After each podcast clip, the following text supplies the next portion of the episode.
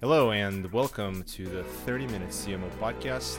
My name is Gosha Khuchua, and uh, I am joined once again by my friend and partner, Alex McNamara. Alex, Howdy. top of the evening. Top of the evening. Uh, I'm I am tired again. Uh, I, it was a long. It's been meeting filled couple of days, but you know what? I don't have to do those days again, and that's a nice feeling. Uh, Yeah, I did have a fun. I did have a fun training this afternoon where I learned the difference between an objective statement and an, an agenda statement for m- how to hold more effective meetings. So useful. Will that translate to the effectiveness of this episode?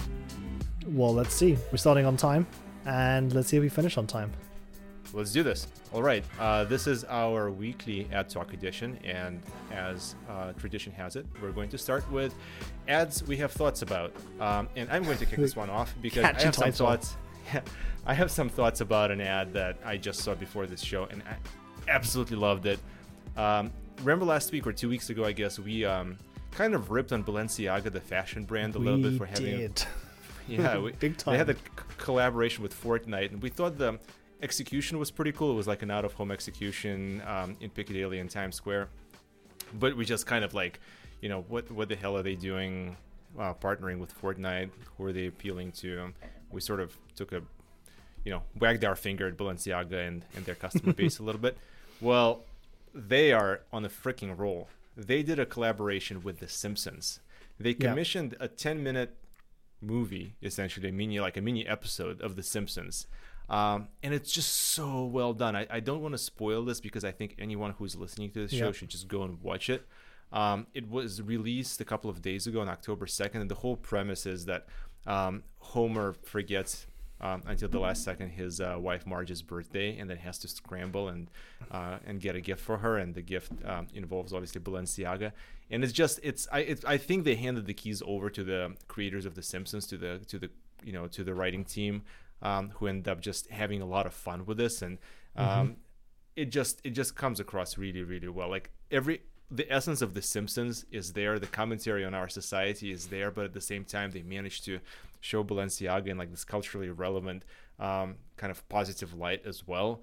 And I just thought the whole thing was um, kind of like old school advertising at its best, where there was like a strategy, there was um, creative liberty given to the to the um, you know ad guys and gals and they went and just hit hit a home run with this and you know i'm sure it cost a ton of money to do this but the end result is phenomenal and i really enjoyed it I I also really enjoyed it. I thought it was, I it was really fun. It was just it was really fun.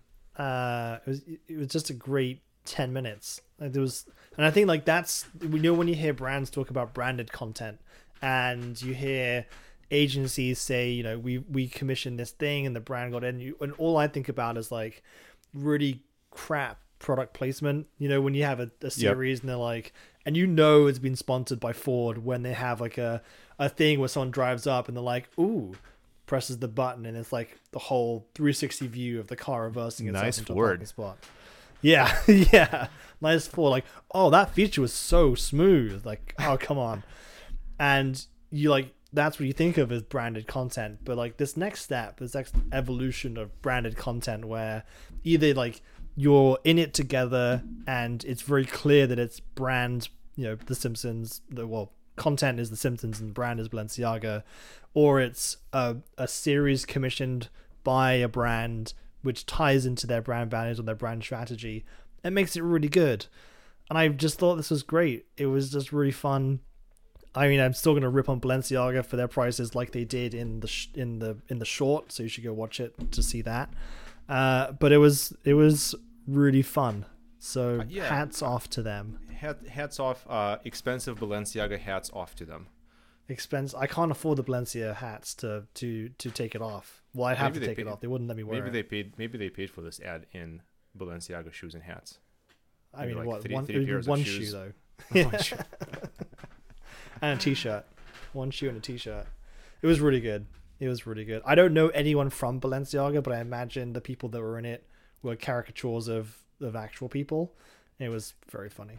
the head designer for sure. Uh, there is some commentary uh, from from the character who's playing the designer that I recognized was Mm-hmm. was who he was. So well done. Um, who do you have for us, Alex? What what's your ads? What, what's your ad that you have thoughts about? Well, uh, I'm on a bit of an out of home kick, um, which you know I think out of home is great because you have to distill a complex message into a simple message that you can read at speed. So Yep. I feel like to get good out of home, it requires stripping away all of the all of the bump. So this one we've got Netflix uh, had a billboard that said, "Don't give up on your dreams. We started with DVDs," which was which was pretty great. Um, I just thought that was a very nice message. I'm not entirely sure where it sits within the Netflix brand strategy or why, because I don't think that their dream was to become a streaming service, but I do think their dream was to disrupt the movie rental category. So in that case, that if their dream was to, you know, be a pioneer in how people watch movies, they certainly did that. Yeah, they definitely did that. There's still that tweet from Blockbuster. Actually, there's the Blockbuster in Bend, right? So I'm gonna go check that one out. That's right. um, The last one in the uh, world. sh- should have stayed there. Um, but yeah, there's like you know that tweet from Blockbuster in like 2011, which was like, "Tell us why you hate, why you think Netflix won't work, and we'll give you a you know free movie week or something." Womp womp. Yeah, yeah. That that didn't work out so well, Blockbuster. But I thought it was a, I thought it was a nice um, nice ad. I think I think it was just you know humorous, and sometimes you don't need a really like deep strategy there. You don't need to, uh, you know, it's if if it catches your eye, if it catches our eyes, the consumer's eyes, and it makes you chuckle and just kind of have like a small like bit of fun with it. You probably did the job and uh, i think this this ad did, did just that. So um, yeah you know snaps of the finger to I- netflix. I mean, yeah, I mean, I like that because it was it was like, um, I don't know, I don't know how to explain it, but I thought it was a really nice way of like you know rolling with the changes and being able to pivot your brand strategy in terms of like your actual what you stand for and what you're pr- producing um into um as as the inputs around you changes. And i thought that was a really great reminder of you know if you, you can't stand still that's what blockbuster did. It was like we earn all our money from fees late fees. We can't change that. If we change that we have no no revenue. Half the revenue's gone like that that and like that is a and netflix were like we're not going to do that. Or like the airlines now where where they were making so much money from change fees and cancellation fees that basically doesn't exist anymore. So right. how you how you ebb and flow how you Now bend with the their wind. Yeah. I mean it's like customer first now as it should be.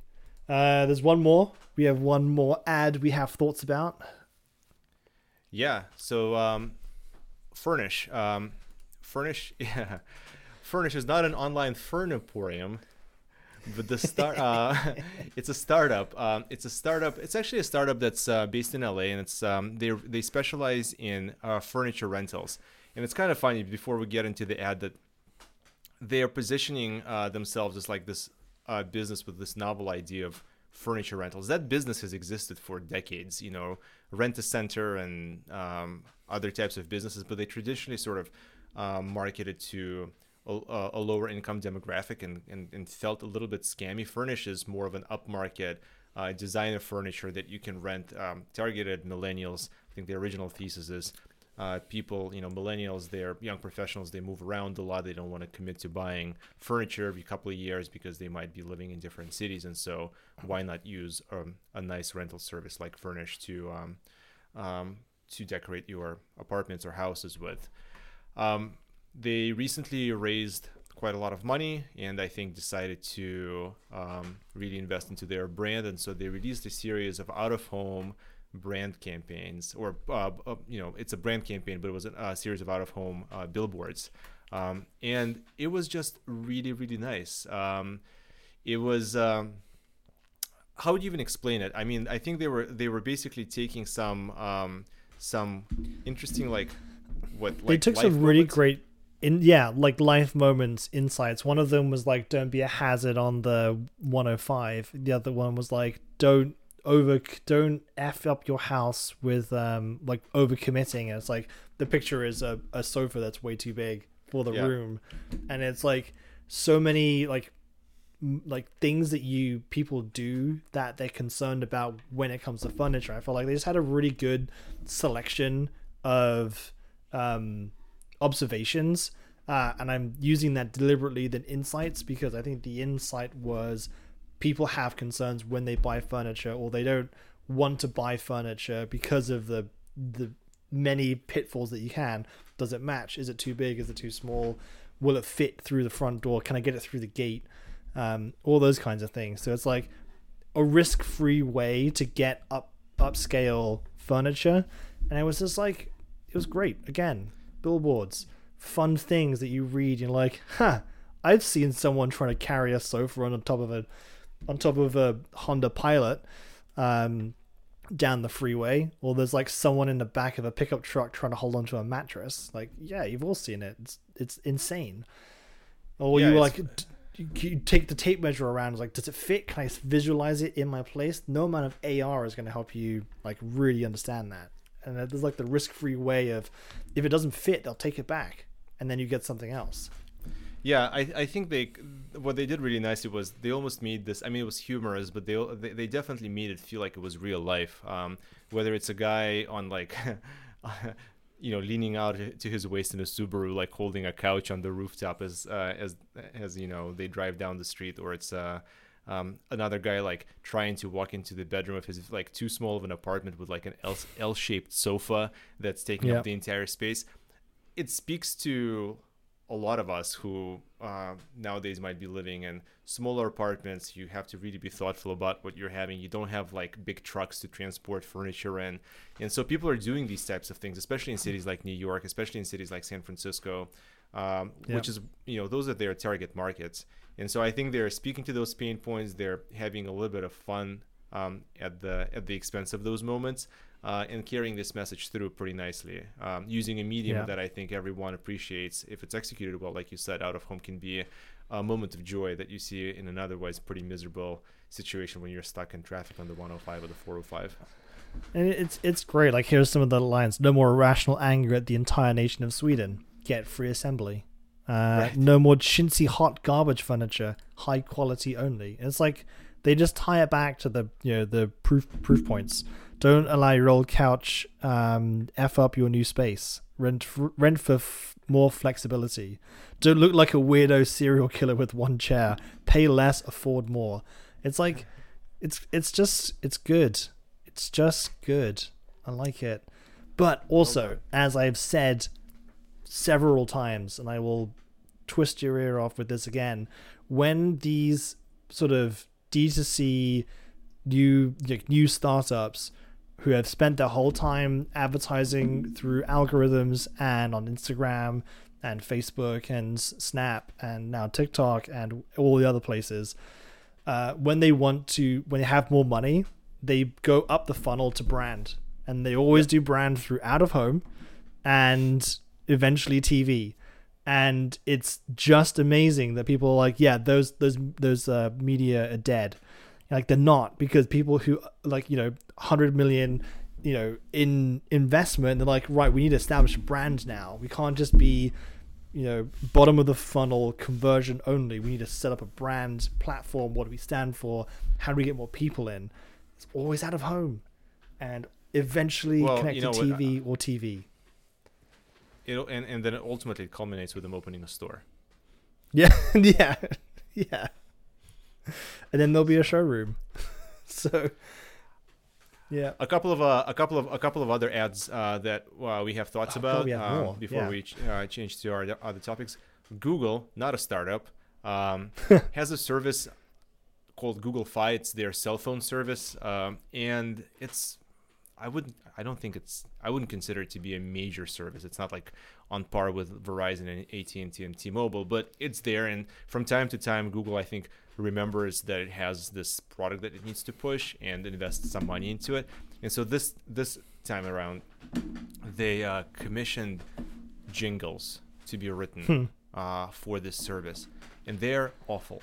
They're just awful. They're they're they're just terrible. They're terrible to listen to. They're it's an awful experience. It makes me want to shoot my brains out. Honestly, like every time I uh, and and and they just stuff the pre-roll inventory on YouTube with those. It's uh, some of them are skippable, thank God. Some of them aren't, which are, that's when I want to just crawl under my not furnished rented couch and uh, scream. But it's th- they are catchy, and that's the problem with them is that they're catchy, but they are just really not nice. Like they're just bad songs written in a way that I think I almost feel like AI wrote them um, to, to really like take advantage of whatever your brain pays attention to because my brain definitely tunes to that and I really wanted to tune out. There's not much more to say. They're awful ads and I just can't wait for them to run out of budget to stop running them. That's It's it. two that's, thumb, that's two thumbs down. That's it. four enthusiastic thumbs down. Four very down thumbs down. I think you, I think I, I- I think you have some similar thumbs down uh, thoughts on our last candidate for I I do. BK, BK, the Burger the King. king of burgers and the jester of advertising. Uh, they um, they launched a new ad with uh, the TikTok. You know the the phenomenon where people play the music, which I can't sing because it's horrific, um, and they do Mhm. like the hand, uh, the hand thing where they ta- do the hand taps with a question, and then they do the flippy hat, flippy fingers up and down with the answer. And Gosha, when you do the edit, you should you should put the sound in so everyone knows. Everyone knows the sound. Everyone knows what it stands for on TikTok. it's awful. It's the you know where you do the hand taps, ba ba ba ba ba ba ba ba. That it's God, and but they put it in a TV ad and then he ran it on TV. So one, uh, it's it's very impressive how um, prolific this cons- this construct of create content creators is on TikTok. So much so that it's left TikTok and gone onto TV by a brand leveraging this this thing. And he doesn't the the king doesn't do the the dance, but they play the sound and they have no no VO. There's no like talking in it. It's just TikTok style words in in the box, and they answer three questions with the sound.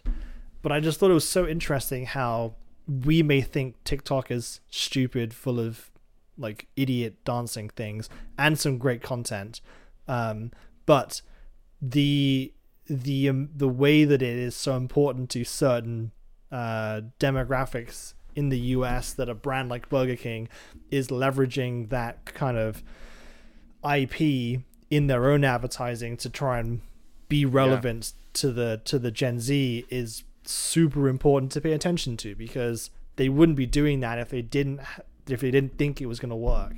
And honestly, it may it may be super annoying, but I it's it has I mean it's pretty impressive of how TikTok is out influencing so many decisions like that. Dude, I have to imagine too that um, you know the kids who are do who are doing the dances at home, you know the the teenagers and you know the the major demographic on TikTok is still uh, skewing very young.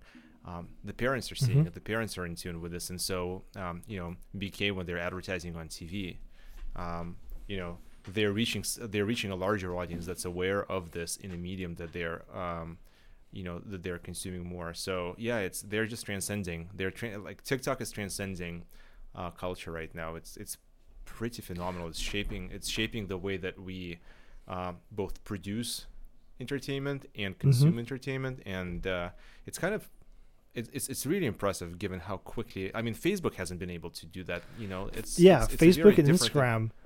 Both didn't have a, uh, uh, something like that that they was so iconic to them. Like Snap had filters, Yeah. and you did see that in a lot of advertising when Snap you know came out and was starting to get big. So yeah, Facebook, even it being the behemoth it is, didn't have an ownable property. But there are so many TikTok sounds that come out now that get are so iconic for even people who don't um, use TikTok. But the way because they've let everyone take their sounds off TikTok and put them on other platforms, with the TikTok stamp on it, and they were like, "Hell yeah, do it! We don't care if they don't come and join our platform, but everything that we do will be out for everyone else to see that we like they did it on TikTok first. Like they nailed that really well. The granddaddy of uh, stupid things that became trends is uh, Twitter with their uh, hashtags. yeah. Yeah. I mean, when was when was the last time you saw a brand hashtag that you were like, you know what? I am gonna click on that and join that uh join that conversation. Come Yeah. on. But then when you have a hashtag on a on a billboard and the brand doesn't even then follow up on it, then you're like you're just you don't you don't delicious. you don't get it. You don't understand what this is now. So yeah, It's just, it's, it was just, uh, a, it's just a menu of things that they had to tick off when they were, you know, yeah, yeah. making, making was- an ad. Uh, and one final thing, um, Fleets, the the stories equivalent for Twitter, that was unceremoniously axed relatively recently, and I remember we talked about that probably about a year ago. It went live for a fleeting moment. well done. Well Nailed it. done. LinkedIn is next, by the way. I'm sure their stories format is not going to stick around. We used it once. I got a few people saying, "Of course you would use LinkedIn stories," and I was like, "Yeah, once, never again." Hundred percent, hundred percent of their uh, share of voice. Yeah. Let's talk a little bit about Facebook. We just uh, we just touched on Facebook, but um, something happened. Well, Facebook went offline yesterday, and the world didn't shut down. in the most Um, hilarious way possible. do you want to do you want to tell us about this? I don't understand it properly, so I won't, but I will try. Um, what the the what I understood was Facebook built the built their everything on their own platform, um, and then they deleted the routing. I think is what it is, and it basically says to the internet, "We are here. This is where we are. This is these are all the things." And someone deleted that um, which in itself is not a problem. Um, but because they built the platform on Facebook, uh, but they built everything on their own platforms. They because they were no longer on the internet, they couldn't reconnect themselves to the internet without going in there and hard hard coding it through literally cables and connecting to the internet some some other way. Uh, but the, also, I read the problem was they couldn't get into the server room because the key card that uh, lets them in wouldn't work because it couldn't connect. They couldn't email or IM or anything the person who was in charge of it with the key because none of their emails were working. So they couldn't connect themselves back to the internet. So the internet basically was like, "Oh, these don't exist anymore, so you can't connect to it. So you know, go go somewhere else." Um, so all other brands went to Twitter, and what I thought was hilarious was just brands having conversations with themselves on Twitter, and it was like Twitter's glory moment before everyone was like, "Cool, that was fun. Thanks for the Twitter mixer. Let's go back to the Facebook mixer." I, I, I- I loved Twitter's uh, Twitter's own tweet about this when they said, "Welcome, literally everyone." yeah, it was really funny. Yeah. That was really good. Um, Well, but yeah, that um, was like I- my bad version of explaining Did- what did- happened. Did you miss? Did you miss not having uh, Facebook th- uh, yesterday? Uh, yesterday. I didn't. Monday? I didn't use Facebook. I Or Instagram? I used Instagram. Yeah, but I didn't really miss it. But I was in like back to back meetings world, for a your long world did- time. your, your world didn't shut down. No, I was I was good. I You're was fine? good. Mentally Yeah, I was okay? fine. Mentally okay. A little anxious. I couldn't check on people I don't like and what they are posting, but other than that, it was fine. Here's what I think. Facebook. Yeah. Out, out, out- there, there are three core products, right? Like there is Facebook, there is Instagram, and then there's WhatsApp, the forgotten 19 billion dollar stepchild of, of of Facebook. Out of those three, Yeah. WhatsApp is the only one that offers any real world utility. Like it allows people to communicate with one another and for businesses to offer customer services. Yes. Yes. But the other two also do for small businesses. Uh, Instagram, I think, is very important to small businesses to drive sales. But you're right. Sorry, I'll let you continue now. I can argue that point that it they have to be there out of necessity Yeah. because people are people are there but the reason Yeah. people are there the reason the consumers are there so i'm talking specifically about consumers the reason Okay. consumers are there is for like basically brainless and entertainment, right? Like it's it's it's very Fast passive. forwarding time. Yeah. Right. Exactly. And so um, I, I I I felt bad for people who relied on WhatsApp for communication because they were sort of shut out of the loop for for, for the day. But uh, Facebook Facebook's in hot water, um, and I think all of our listeners know this. Uh, there there was a whistleblower who um, provided a whole lot of uh, inside documentation to the Wall Street Journal, um, which in turn um, did a series of kind of releases over the last week um, that you know it, it, basically brought to light all of these things that Facebook has been doing that I think we all sort of suspected they were doing, but it, it just kind of confirmed it. Um, from having um, sort of two classes of users, you know, the VIPs they really care about, and then everyone else, and the how the rules apply to some and don't apply to others, all the way to how they have internal research on how Instagram really is horrible for especially young young girls uh, in terms of uh, their self, you know how they how they uh, view themselves, body image, all, all, sorts of those sorts of things. Um, it just it just really brought to light that um, at the core, Facebook is focused on revenue and uh, not on um, being a better corporate citizen. And mm-hmm. because they do have such an impact on how the world views itself, how people view one another, they play such a big role in politics and society. They are contributing to the schism between the left and the right, the rich and the poor. Um, there's a great deal of responsibility that they that people believe they should be held more responsible to, and they and they and they and they aren't being as responsible, and this just highlights it. And so um, the the comment I heard today on the radio was, uh, "It's only Tuesday, and Facebook is already having their uh, the worst year ever." You know, um, it's the worst. Um, it's the worst kind of punch that Facebook has taken in a long, long time. And this is from a company that has been dragged in front of Congress for hearings. It's, um, you know, they've been definitely accused of, um, you know, uh, bad things before, and uh, and they and, and it, has been pretty pretty tough for them to defend themselves. But this is really taking it to another level. So obviously, when they went offline yesterday, um, you know, the conspiracy theorists have. Uh, taken zero time to link the two things and to say that Facebook is trying to potentially deflect attention. It's pretty, um, it's pretty, it's pretty obvious that they're linked. Course, I don't know. Do cons- conspiracy theory this? It's yeah. very obvious. your your uh, your your research on Reddit. I was doing I was doing plenty of research yesterday on this. Yeah, yeah, plenty, plenty. Um, but yeah, uh, bad times for Facebook, and um, it's probably a good thing that they're having to answer to this. Um, very brave whistleblower um, who uh, was um, de-anonymized yesterday, I believe, and she is uh, now uh, giving testimony to uh, in you know in Washington D.C. We'll see what happens, uh, but it's going to be a tough one for Facebook to um, to respond to.